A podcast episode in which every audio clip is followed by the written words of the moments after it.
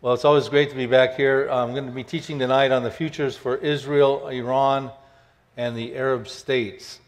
I'll be teaching from my book, The Psalm 83 Missing Prophecy Revealed How Israel Becomes Next Middle Superpower. Uh, the book has teaching companion DVDs, and they're out there at my resource table if you want more information that I'm able to share with you tonight. Uh, before I get into the talk, I also wanted to tell you last November, I spoke at Calvary Chapel on the topic of the Catholic Church and the tribulation, excuse me, uh, 412 Church. spoke here last November. How many of you here attended that service? Well, quite a few of you.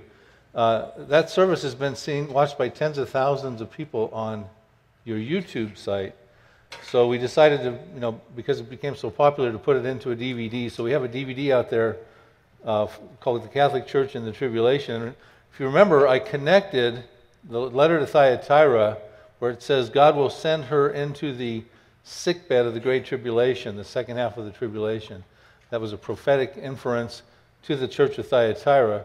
And uh, he says, I will kill her children with death. So it's a very powerful warning and I believe that there's a connection here with the Catholic Church, a warning to them that they will actually be left behind the institution and go into the sickbed of the Great Tribulation. And so that's on the DVD out there. Also, that same time, and here in November, I was in the week before in Gettysburg, Pennsylvania, doing a debate with Joel Richardson, New York Times bestseller, on the identity of Mystery Babylon, the great city of the harlot world religion. And he took the position that was Mecca, and that Islam is a harlot world religion, and I took the popular position that it was Rome. So we have a DVD on that too. It's a three-hour discussion slash debate filled with research. These two work, uh, DVDs work hand in hand together, give you an understanding of what's going to happen when the church is raptured and what the harlot world religion of Mystery Babylon that follows in the aftermath. So let's go ahead and talk about the elephant in the room in the Middle East, Israel's existential threat Let's talk about the futures for Israel and Iran. Ayatollah Khomeini, you see him up there. Iran is in the subject of a couple end times Bible prophecies. They have, a, they have double trouble in the end times, a double jeopardy. They are mentioned by Ezekiel in chapter 38, verse 5, as Persia, but they are also mentioned by his contemporary Jeremiah in, in Jeremiah chapter 49 as Elam, the ancient prophecy of Elam. So we're going to look at these two prophecies briefly to see what the futures for Iran will hold. And I also want to show you another map of what we're dealing with when you look at a modern day map of Iran today. You have Persia, which is about three fourths of modern day Iran. You see the green arrow up there. You also have Elam, which is, you'll see there's a nuclear reactor there in that picture. That's the Bushehr nuclear reactor. It's Iran's crown jewel uh, of its nuclear program, the first one they had operating. And so it sits in the west side by the Persian Gulf in the ancient territory called Elam. These two areas are separated and always have been geographically by the Zagros Mountains. This is a this facility is in the prophecy. I believe this, we're going to be dealing with a nuclear prophecy in Jeremiah chapter 49. It sits where three tectonic plates converge, filled with Russian fuel rods. It's, it's very concerning to the Arab states on the other side of the Gulf because they're concerned about an earthquake or an Israeli strike on this site, creating a radioactive disaster. They've studied it and they believe that within 24 to 48 hours, 40% to 100% of their populations could be extremely adversely affected by the nuclear active uh, radioactive waves coming across with the wind patterns and things into those Gulf coast, uh, Gulf states, Iraq, Kuwait, Saudi Arabia, Qatar, UAE, and Bahrain. So it's a very active prophecy that we'll be looking at here today. Uh, we'll do a little update. May has been an incredible month. Uh, we had several big things happen, perhaps with prophetic implications centered around Israel and, of course, with Donald Trump. And uh, he, uh, we moved our embassy. We'll talk about that from Tel Aviv to Jerusalem. But let's start with dealing with the topic of Iran. Benjamin Netanyahu on May 2nd did a PowerPoint presentation. How many of you had a chance to see Benjamin Netanyahu? do a PowerPoint presentation. Uh, the story is that they, the, the Mossad had captured about 100,000 documents dealing with Iran's nuclear program in January of this year. And as they were smuggling these, these documents out, they were being chased. So it's amazing how they were able, even able to get these out. Now, uh, Netanyahu said It was one of the biggest Mossad intel captures of Israel's history, or one of Israel's biggest captures. I personally think it's probably one of the biggest captures of all times 100,000 documents.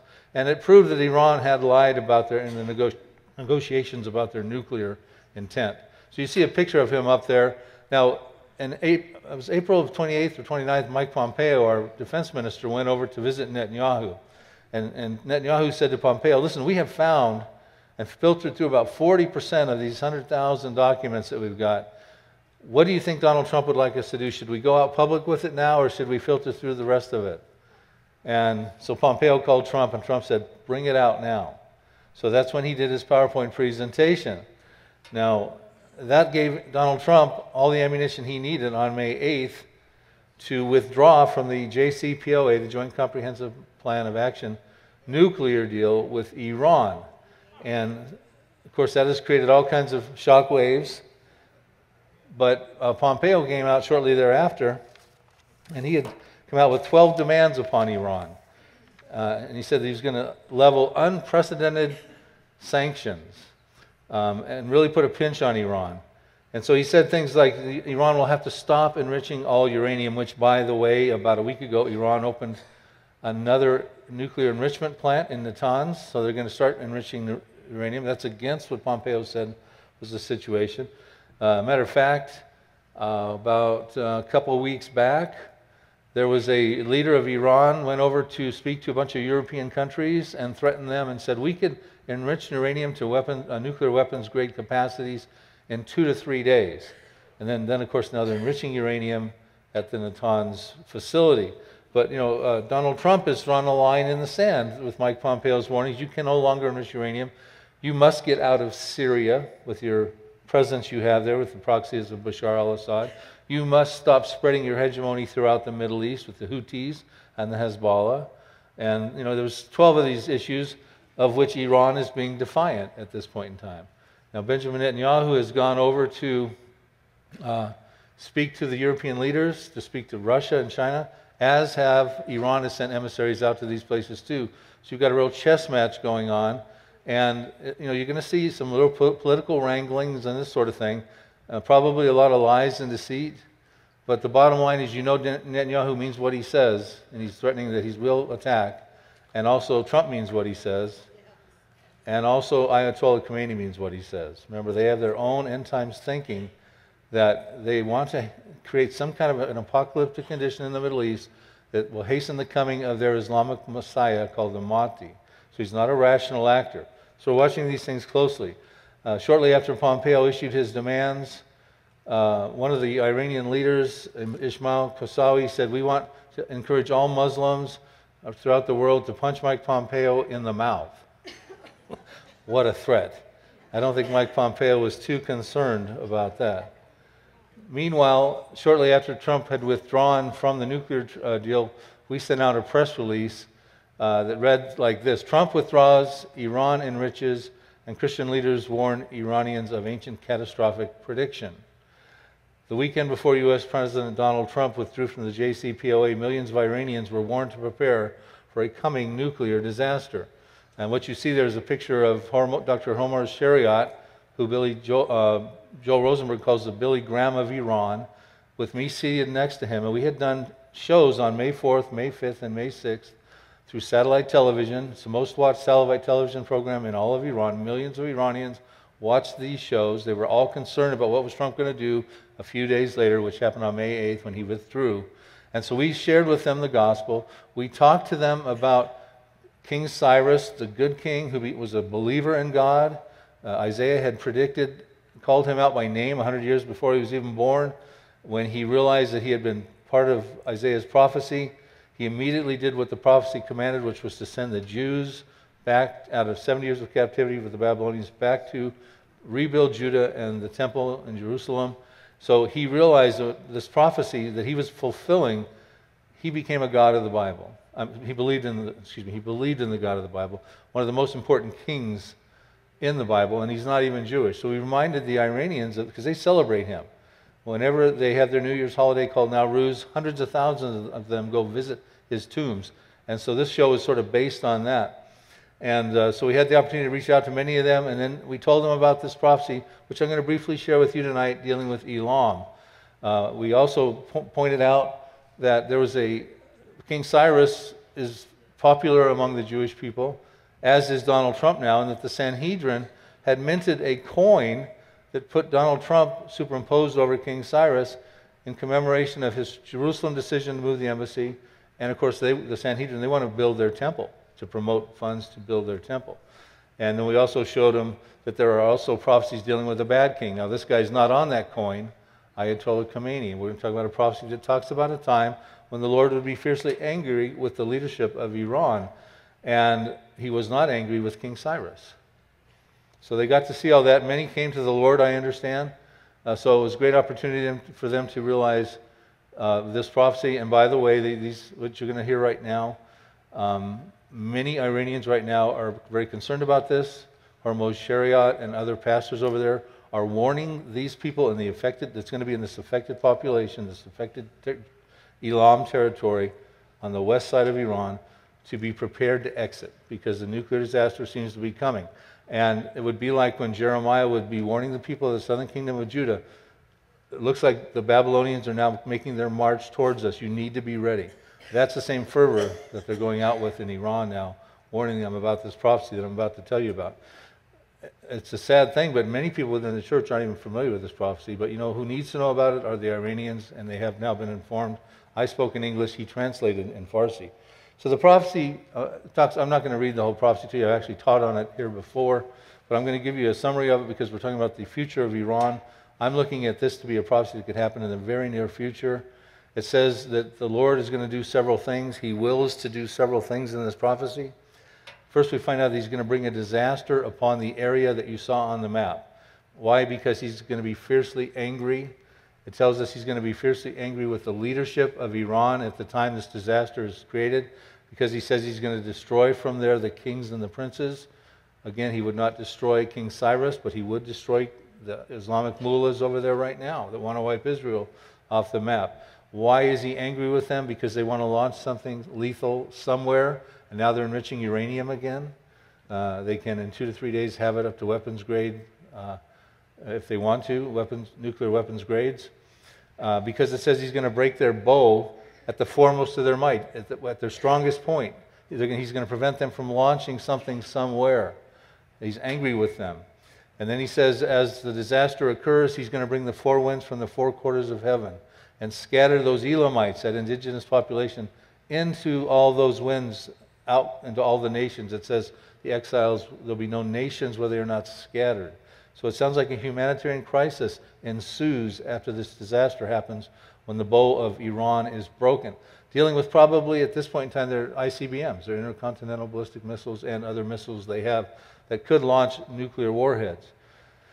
So, and then he says he'll scatter them toward all those winds, and he tells us that Elam, Iran, will be dismayed before their enemies and those who seek their life, meaning at the time the disaster happens, Iran will have a menu of enemies, and they do. Israel, uh, the Saudi Arabia, the Sunni states are very concerned about Iran, the international community community is concerned about Iran. Iran is spreading its terror throughout the Middle East. They want to shut. They said they would shut down the Strait of Hormuz with 21 miles. Uh, that's narrowest point. Uh, a third of the world's oil comes through there. If Tehran is attacked or their nuclear program is attacked, they promised that they would shut down the Strait of Hormuz to choke off oil and hurt world economies.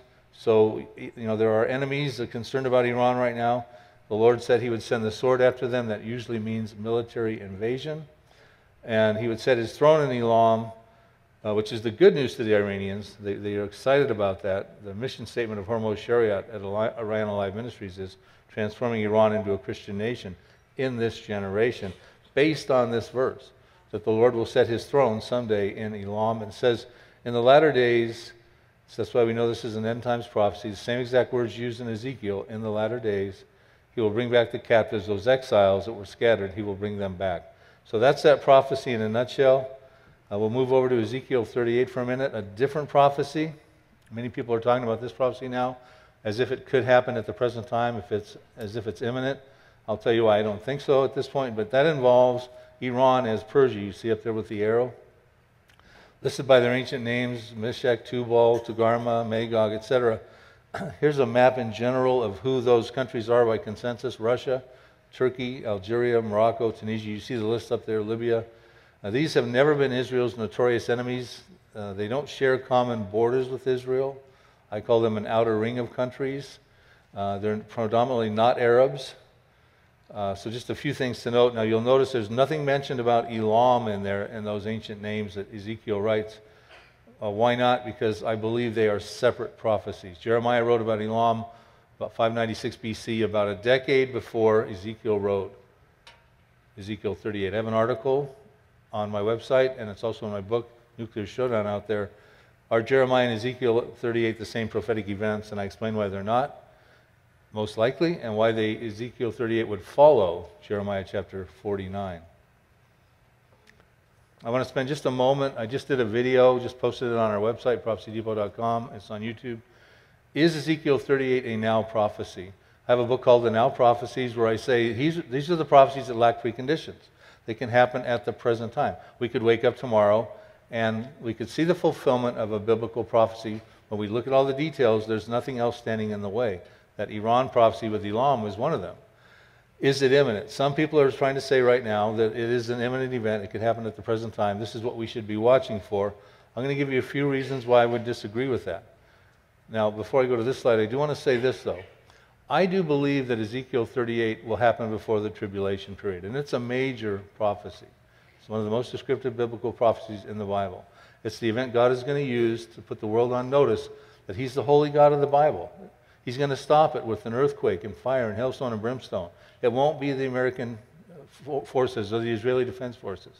And the world's going to know, hey, that was supernatural defeat.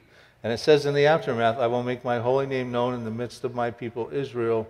They shall not profane it anymore. Um, and the nation shall know I'm the Holy One in Israel. So it's a major event. It's forthcoming. I believe it will happen before the tribulation because we're told one of the reasons that I, I follow a, a, guy named Dr. Ron Rhodes wrote a book called Northern Storm Rising. He wrote this in his book, and it's, it's, we, several of us adhere to this thinking that says that in the victory, when Israel's after in the aftermath, they're going to burn the enemy's weapons for seven years, use them for fuel. And so it looks like there's a detail there for us on timing. Because if the event happens at least three and a half years before the tribulation, they could be burning the weapons. Then they could burn the weapons for the first three and a half years into the tribulation because they're living in a condition of pseudo peace. They've confirmed a false covenant. Antichrist has confirmed a false covenant. The Tribulation has started, but in the first half, they, the Jews feel like they're in a condition of peace. Of course, that changes in the middle of the tribulation. Even Jesus Christ warns when you see the Antichrist go into the temple, there'll be a Jewish temple at that time, and do an abominable act called the abomination of desolation. He warns the Jews to flee. So in the second half, they're fleeing for their lives, and they're not likely going to be burning weapons. If anything, they would pick up a weapon to try to defend themselves as they flee, because that's when the Antichrist tries to commit genocide. That's one of the reasons why some of us believe is a pre tribulation event. But I don't necessarily believe it will happen right at the present time. There's a few conditions we're going to look at. Until these conditions are met 100%, then Israel, this prophecy cannot find its fulfillment.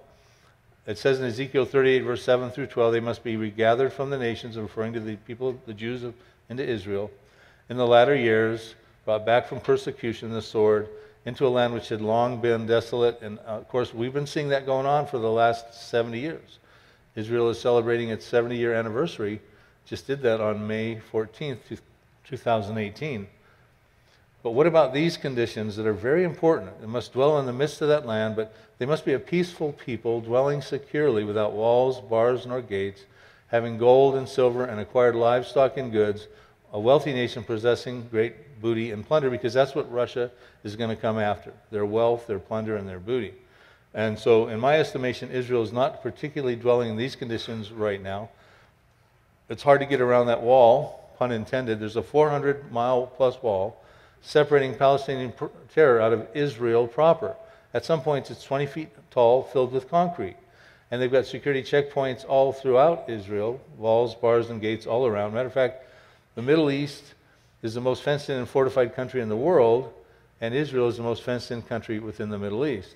So if Israel's not dwelling securely right now, and all the Israelis know where their bomb shelters are, and Hezbollah's got about 150,000 missiles pointed at Israel, Hamas and, and Palestinians have been charging the borders and sending over incendiary kites and burning up land. I, you know, I don't see Israel dwelling securely right now. Some of my colleagues would say otherwise, but I would just disagree. But if they're not dwelling securely now, when will they dwell securely? Well, Ezekiel tells us 10 chapters earlier in Ezekiel chapter 28, this is a very important verse, gives us the clues as to when Ezekiel 38 could happen after something happens in Ezekiel 28. And what he says in Ezekiel 28, verses 24 through 26 Thus says the Lord God, when I have gathered the house of Israel from the peoples among whom they are scattered, and am hallowed in them in the sight of the Gentiles, then they will dwell in their own land that I gave to my servant Jacob, and they will dwell safely. It's the same Hebrew words Ezekiel 38 uses, Yeshav They will dwell safely there.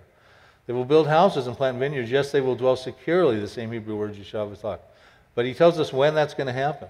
He says, When I execute judgments on all those around them who despise them, then they shall know that I am the Lord their God. So we're going to look in a, a moment and say, well, does Israel have people around them who despise them that will need to have judgments executed upon them? And the answer is yes, there are. And these are the very people that have been problems for Israel. These are the Arab states that share common borders with Israel. They're in Psalm 83. And I'm going to show you some of the judgments that are going to be levied through prophecies on these countries. When he says they despise them, I'll have judgments executed upon them, we're going to look at those judgments when we talk about the future of the Arab states in just a moment. But these are the countries in Psalm, the populations today Lebanon, you have Hezbollah there, Syria, Iraq, Jordan. The Palestinians are in this, Hamas, we believe, perhaps Egypt and Saudi Arabia. These would be the people I believe will have judgments executed upon them They've despised Israel. There's some peace treaties now, and Saudi Arabia is making some inroads with Israel right now uh, because they're concerned about Iran. Uh, not because they love Israel, but they, they hate Iran right now. It's, the, it's this age old saying in the Middle East the enemy of my enemy is my friend. The enemy Israel, of my enemy Iran, is my friend Saudi Arabia, right? That sort of thing. So, uh, and I'll show you why those peace treaties with Jordan and Egypt are paper thin as well in just a moment. So, uh, again, talking about could Ezekiel 38 happen right now before we get into those Arab states? We're still talking about the future of Iran. I wrote an article that I, I would ask to all of you watching and in here listening right now can you answer this question for me if you really think Ezekiel 38 is about to happen right now? And the article is Iran is in Ezekiel 38, but why not their proxies? Why are Syria, Hezbollah, Hamas, and the Houthis missing in action? Why are they not listed by Ezekiel 38. He lists nine populations very specifically, but he does not include anything that would resemble Hezbollah. He doesn't use ancient terms like Lebanon, well, of course it's modern now, but Tyre and Sidon or Gebal. No, Tyre and Gebal are in Psalm 83, but they're not mentioned anywhere in Ezekiel 38. He doesn't mention Assyria or Damascus or places that would otherwise, or Aram, which would represent, you know, Assyria today. You know, these are proxies of Iran. If Iran was to get in a come into Israel with Russia and try to make an invasion right now. Certainly, why would they not bring Hezbollah's 150,000 missiles, Bashar al Assad? What about the Hamas? They're a proxy of Iran. They're not listed by Ezekiel as Phoenicia or Gaza or anything, but they're listed as Phoenicia in Psalm 83. What about the Houthis? The Houthis are Iran's proxies down in Yemen. They're firing missiles into Saudi Arabia right now. None of these places, by their ancient names, are listed in Ezekiel 38. And it's not that Ezekiel didn't know about these ancient names, he writes about these countries, these populations that are in Psalm 83 over 80 plus times in his 48 chapters, but he, he conspicuously omits them in Ezekiel 38. So my question is, what happens to the Hezbollah, Syria, Hamas, and Houthi proxies when Iran comes to invade, if it's supposed to happen right now? Because they would certainly join them in my estimation. Matter of fact, when you consider the fact that the armies of Ezekiel 38 actually come from the uttermost parts of the north, we're told. And that would mean they've got to go through Lebanon. They have to go past the Hezbollah to even get into Israel. The other thing I want to look at here that is a contradiction there's these other populations, listen to Ezekiel 38, that are just simply protesters. Uh, in Ezekiel 38, verse 13, it says, Sheba and Dedan, the merchants of Tarshish, and all their young lions will say, Have you come to take plunder? Speaking to the Magog invaders, have you gathered your army to take booty, to carry away silver and gold, to take away livestock and goods, to take great plunder? In other words, this is how we understand the motive of Russia. They're coming after the plunder and the booty. So you have these sideline protesters. They're not invading, but they're not defending Israel. So who are they by their ancient names? Well, uh, Sheba would be Yemen, which is where the Houthis are right now. And the Houthis are firing missiles into Saudi Arabia. But yet Dedan is the Saudis. So we find them together in Ezekiel 38, locking arms, protesting this invasion. What are you doing? Why are you coming after Israel? And yet they're enemies today. They're at odds with each other today. Why are they together? Why is the Houthis not joining Iran? Why are they standing on the sidelines saying, Iran, what are you doing? Why are you going in to invade? So if you follow me on that stuff, it's just it's a disconnect from my perspective. Something has to happen there. And as far as the merchants of Tarshish and their young lions, I put forward in the Now Prophecies book out there that I believe that could be representing the UK and the USA. So I'm not going to spend a lot of time on that. We're going to turn our attention now to the futures for Israel and the Arab states. Um, we'll talk around across the boards what their futures appear to be, but we'll spend a moment talking about the embassy move on May 14th when Donald Trump did this bold move on May 14th, 70 year anniversary of Israel, and you see, you know, Ivanka Trump uh, at the placard there in front of the embassy there, and Drudge Report said embassy in Jerusalem is opening. But look at these hi- highlights on the Drudge that's going on the same day. IDF thwarts terror strike. Um, live updates. Netanyahu praises Trump. Arabs force the borders. I mean, I you can read them better than I can on my small print up here, but it was, you could, this is when the Palestinians sent 40,000 protesters of Hamas to the borders on that very day. Over 2,000 injuries. While we're celebrating, and Israel should be able to celebrate this amazing feat, the, the move of the embassy, we're celebrating and they're forcing the borders, and 60 people were killed, and 50 of them turned out to be Hamas terrorists. Matter of fact, I'm going to play a video right now that tells you what's really going on with the borders and with the Hamas. It's just a short video if we can uh, maybe get the lights down and the sound and everything on.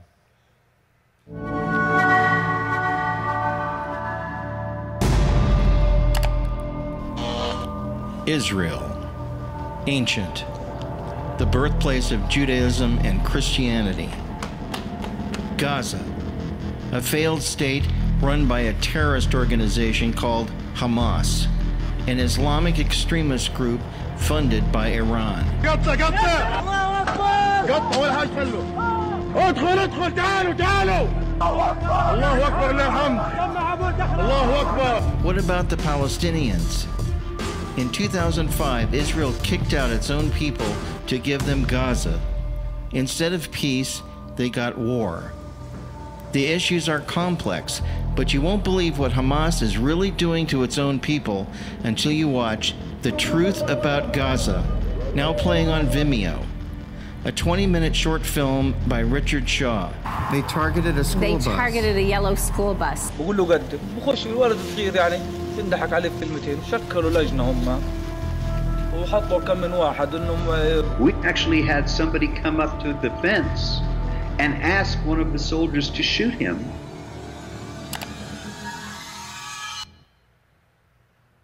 You know, I've watched, it's a 21 minute video. It's a buck and a quarter to download. You just go to pinlight.com, Truth About Gaza. I highly recommend it. It'll be the best buck and a quarter you spent to find out what's really going on. 21 minutes.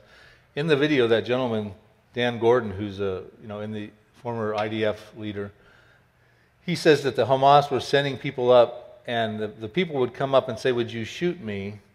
And they would point to where they want him shot, so it wouldn't hit a bone because they would get $250 if they went back to the Hamas and had a bullet wound. So that's, that's the, insanity of what's going on. They're still force, charging the borders. The 10,000 of them just charged again recently. So Donald Trump has moved the embassy. Now, what could the prophetic implications of that mean? Well, one, it singles the, that the world's greatest superpower supports Israel's right to Jerusalem as its undivided capital. Now, that's a big problem for the Arabs who consider Jerusalem the third holiest city in Islam and the Muslims in general. It further undermines international control and oversight of Jerusalem. You know, they want to divide the city of Jerusalem. They divided it in 1949 after the 1948 Arab Israeli War. Divided it to the east and to the west. It was not, it's not biblically endorsed. It was never supposed to be divided. It never was divided. Didn't last more than 20 years. Israel won the Six Day War in 1967 and took over East and West Jerusalem again. But they made a colossal mistake and gave control of the Temple Mount to the Jordanians. But we're going to see how that's going to change shortly in a prophecy. Um, so that undermines the international community's control and oversight of Jerusalem. paves the way for other nations to move their embassies to Jerusalem. We've already seen Guatemala and Paraguay have moved their embassies there as well. And it will likely provoke a Middle East war. I've got an audio I want to play for you. You might wake up one morning and hear something like this on your radio. Good evening, ladies and gentlemen. This is Peter Grant. We're breaking into your regularly scheduled programming to bring you this important news alert. War has broken out in the Middle East between Israel and its neighbors. I repeat, Israel is at war with several of the nations that surround it, including Syria, Lebanon, and Jordan. We have a correspondent, Olivia Markel, who is standing by live in Tel Aviv. Olivia, what can you tell us about the situation at this hour? Peter, we have reports that the Israelis are fighting on several war fronts, even as we speak. The Israeli news reports that the initial conflict began early this morning when missiles were launched from Syria and southern Lebanon into Israel. Hezbollah, the terrorist organization, is being blamed. However, Al Jazeera TV is stating that the Israelis were first to strike inside Syria, instigating the exchange. In any event, we do have confirmation that at least two missiles landing in Israel contain chemical warheads. I repeat, chemical warheads. Chemical warheads. Syria still has chemicals, don't they? Russia was supposed to go in and dismantle, when they got intervened in that Syrian revolution, and dismantle those chemical weapons. But instead, they bombed the enemies of Bashar al Assad into submission and didn't get rid of those chemical weapons. Could it be that Israel would someday be attacked by chemical weapons? Uh, we don't know. But that was an audio drama that we put together, myself, Jim Tetlow, and Brad Myers, hired professional actors to act out the end times, Middle East events, what happens after the rapture, harlot world religion, UFO deception. So that's where that clip came from. Let's talk about Donald Trump now is going to more than likely try to introduce his Middle East peace plan pretty soon. I'm anxious to hear what it, has been very nebulous. No one really knows all the details. He's been taking his time with it, if he even will introduce it. Uh, if it's got anything to do with land for peace types trade offs and things like that, uh, that is not biblically endorsed. That has failed miserably with the prior administrations of Clinton, Bush, and Obama. Uh, you know, God has a roadmap plan that I hope Donald Trump would adhere to, although I'm going to be honest with you, I don't think he knows what it is. I was on Marcus and Joni when John Kerry, and I think it was in 2000, April 2013 or 14, uh, he, he was at the last ditch effort trying to make peace between the Palestinians and the Jews when Obama was president. Marcus and Joni asked me a question What would you tell John Kerry if you were in front of him right now dealing with this Middle East peace plan? And here's what I said I would tell him I said, God has a Middle East peace plan. He knew that when the Jews came back into the land after 1878 years of being dispersed into the nations of the world, there would be problems because the ancient Arab hatred never went away. Matter of fact, it was embraced and enveloped in the religion of Islam, which happened around the 7th century. So I said, here's what God's plan was. It's very compassionate. Jeremiah 12, verses 14 through 15. Thus says the Lord God against all my evil neighbors. Check that out. Who, he's calling them their, his evil neighbors who touch the inheritance, that'd be the land of Israel, which I have caused my people Israel to inherit. Behold, I will pluck them out, referring to the evil neighbors, of their land, of the Jew- Jewish land, and pluck out the house of Judah from among them. Remember, there were Jews in those Arab states as well that had gone out there in the diaspora. Then it shall be after I have plucked them out that I will return and have compassion on them and bring them back, everyone to his heritage and everyone to his land. So he wasn't just going to show favoritism to the, the Jews and bring them back. He was, he was even going to show favoritism to his evil neighbors. So he's going to put them all back where they belong. This is his compassionate peace plan. And, and we see that he did this after World War I when the Ottoman Empire was conquered. The Arabs started getting their statehood back. Egypt, 1922, Saudi Arabia, uh, you know, Lebanon, 1943, Syria and Jordan, 1946. What a land for peace deal. I mean, look at all those Arab states get back so that the evil neighbors can be put back in them, and the Jews, of course, get their state, Israel, in 1948. Compassionate plan. He goes on to say in verses 16 and 17 in Jeremiah 12, and it shall be if they will learn carefully the ways of my people to swear by my name, as the Lord lives, as they taught my people to swear by Baal, then they shall be established in the midst of my people. And before I read the, what will happen if they don't, what he's saying here is that you know they, they you, you Arabs, you need to get you need to believe in me, the God of the Bible. You need to swear by my name, because what had happened back when Jeremiah wrote, they were swearing by the god Baal's name and they were sacrificing their children to this false god. So, with that same fervor and with that same zeal, God's saying, You need to worship me now, like you taught them to worship your false God, Baal. But he says, If you don't do that, I will already pluck up and destroy that nation, says the Lord. The destruction of a nation. Okay, and we're going to see that that's about to happen in some of these prophecies I'm going to show you. The evil neighbors, the ones around Israel that don't enable them to dwell securely, that despise Israel, the judgments will be executed upon them in Ezekiel 28. We're going to look at some of their prophecies. I mean, that's pretty powerful to say I will destroy their, na- their nation. Uh, let's look at this. Are those countries around Israel, those evil neighbors, worshiping the God of the Bible? No, they're Muslims. They worship Allah. And it's not the same God, by the way, Jehovah versus Allah. In the, their holy book, the Quran, Surah 517, Islam rejects the deity of Jesus Christ. Surah 4, 157 158 rejects his death upon the cross. He paid his price for our sins on the cross. It rejects the Trinity in Surah 4, verses 171. Believe in Allah and His apostles. Say not Trinity. Desist. It will be better for you, for Allah is one. Allah. Glory be to Him. Far exalted is He above even having a son. So, folks are out of compliance with God's roadmap plan. And what will happen? He will utterly pluck up and destroy that nation, is what that prophecy says. Psalm 83, we're not going to spend a lot of time on it, but that's the, in contrast to Ezekiel 38, all those countries that share common borders with Israel, the evil neighbors that despised Israel, that voted against their being in Israel, that went to war against Israel in 1948 67, and some of them in 1973, are the subject of several prophecies. One of them is in Psalm 83. And that prophecy talks about a time when those countries you see up on the Lebanon, Hezbollah, Syria, up on the right of the screen, Jordan, the Palestinians, Hamas, Saudi Arabia, Egypt, Iraq, they will come together to form a confederacy. And their goal, we're told in Psalm 83, verse 4, is he said, We'll come together, let us cut them off from being a nation that the name of Israel may be remembered no more. This is why they want to get their hands, according to this prophecy, on the land of Israel, and they want to, what they want to do is they want to fly the flag of Palestine over it, because it says in Psalm 83, verse 12, they want to take for themselves the pastures of God for possession, and they want to give it to the Palestinian refugees. There's a picture of them. They're forcing the borders right now, charging them. There's a picture of them in 1949. They were a byproduct of the 1948 war.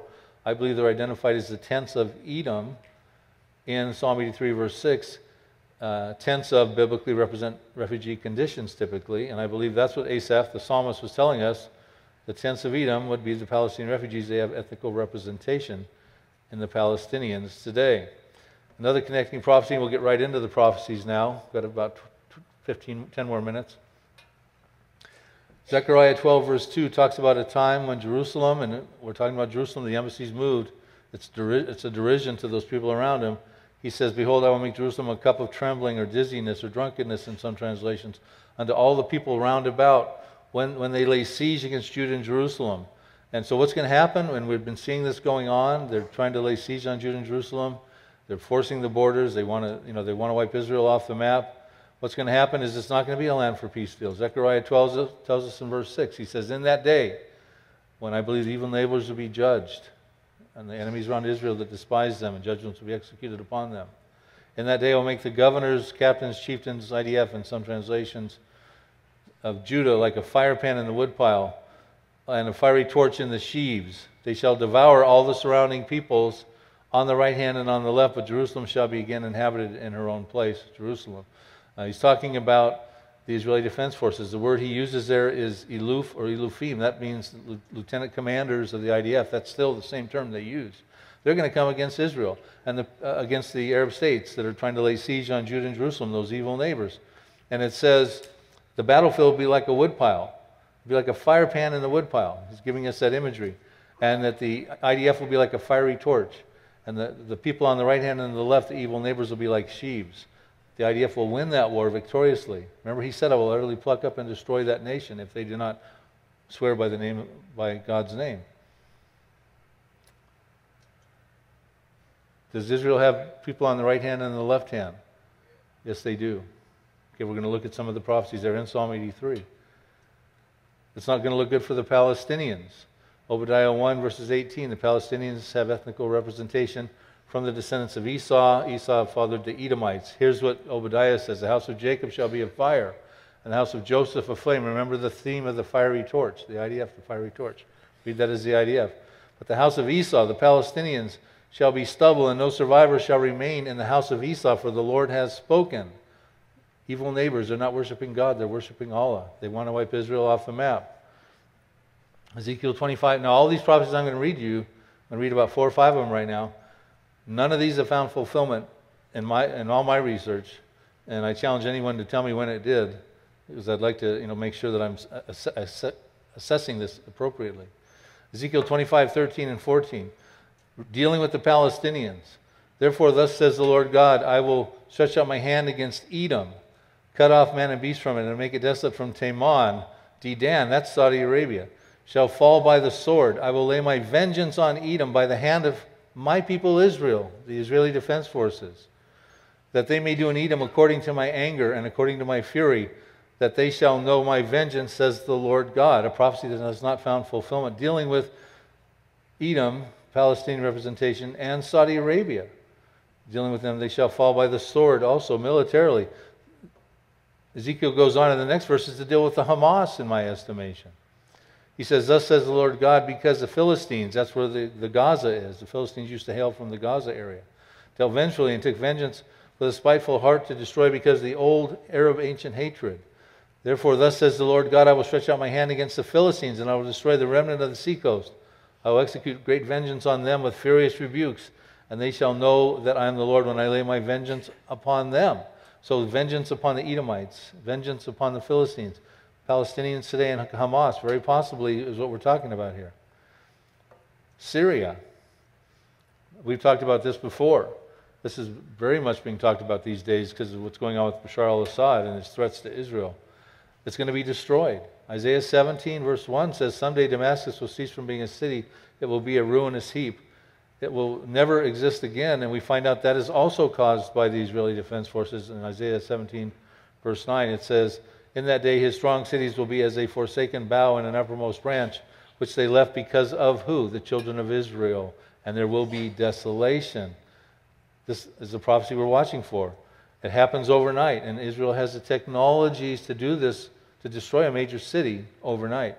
Isaiah 17, verse 14 concludes, Then behold, at even you, eventide you see, there's trouble, and before the morning he, Damascus, in the masculine pronoun, is no more.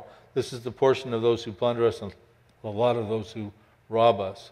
Uh, these are all prophecies dealing with those countries around Israel who are not listed. They're, some of them are proxies of Iran right now, but they're not listed in Ezekiel 38. But they're listed all across the boards in other biblical prophecies, that we can't ignore. Let's talk about Jordan. Jordan has that peace treaty. A lot of, a lot of my colleagues will say, well, Psalm 83 can't happen. It must have already happened because they got a peace treaty with Jordan. I'm going to show you a couple prophecies, and I, do, I dare anyone watching or in here, show me where you see the peace treaty in these prophecies. Because these haven't happened yet. Show me if they've been fulfilled. Jeremiah 49, verse 2. Therefore, behold, the days are coming, says the Lord, that I will cause to be heard an alarm of what? An alarm of war and Rabbah of the Ammonites. Not of peace, an alarm of war. That's what Amman Jordan is an unfulfilled prophecy. And it shall be a desolate mound, and her villages shall be burned with fire. Then Israel shall take possession of his inheritance, says the Lord. Uh, land given to Abraham and Isaac and Jacob from the river of Egypt, the Nile, to the river Euphrates in Genesis 15, 18. Jordan is within those measurements. It's going to be a desolate mound. As a result of Israel taking possession, meaning they'll win the war and they'll move in and take territory, which they do. They did this in 1967. And Joshua did it 3,300 years ago, and King David and King Solomon did it 3,000 years ago. They just do that. It increases the defensibility of their borders. Let's look at another Jordanian prophecy. Zephaniah 2. I think it connects with Jeremiah 49, verses 8 and 9. I have heard the reproach of Moab, that would be central Jordan, and the insults of the people of Ammon, that would be northern Jordan, with which they have reproached my people, that would be Israel, and made arrogant threats against their borders, that would be the land of Israel. And here's what he says is going to happen for that The residue of my people, Israel, shall plunder them, and the remnant of my people shall possess them. The IDF will plunder them, and the Israelis will possess that territory. Same thing we just found in Jeremiah chapter 49. Now, I didn't see any peace treaties here, I see war between Jordan and Israel. Those peace treaties are paper thin. Matter of fact, uh, after these prophecies, the control Jordan has over the Temple Mount will be easy to get rid of because they're no longer a problem for Israel. Every time Israel threatens to take over the Temple Mount from Jordan, the parliament meets and starts waving that peace treaty and goes, we'll, we'll rip this up. Well, I, I got news for them. After these prophecies, this is likely to be what will happen to the temple Mount.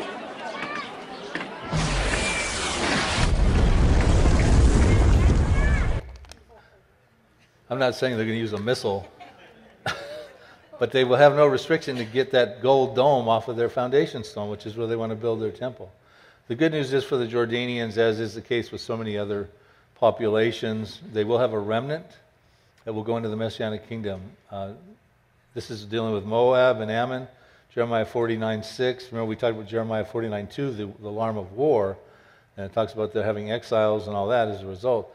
It says, Afterward, I will bring back the captives of the people of Ammon, says the Lord.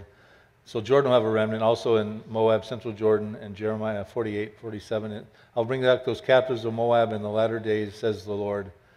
Jeremiah chapter 48 and 47. In the latter days, he's going to bring the exiles back. We talked about that with Iran.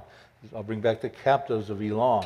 So, you know, the good news is some will come to a saving faith after they go through these prophecies, after the tribulation, and the Lord will bring those people back. Uh, we try to get them to believe in Jesus right now so they can be raptured out. They could still go through some of these pre trib prophecies, but they won't go through the tribulation. These are the people that go through the tribulation that will be believers going into the Messianic kingdom. I'm going to skip through Egypt because I'm out of time and I want to conclude. But Egypt has a peace treaty. They're the subject of Isaiah 19. And that peace treaty is paper thin as well. But they will also have a remnant. We're told after the events that happened with them.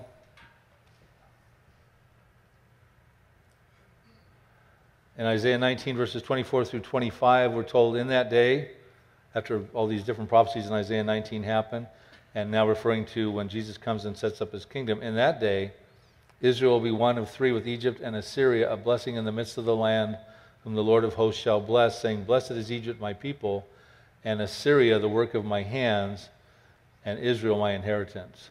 So, you know, good news for people who believe in Jesus Christ. There's a remnant in, after the tribulation of Egyptians, Israelis, Assyrians, Iranians, and Jordanians.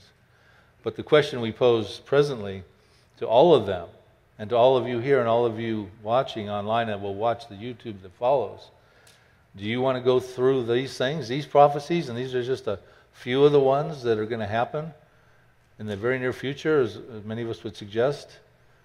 Or do you want to get to know Jesus Christ right now and have your eternal destiny assured and have an abundant life right now?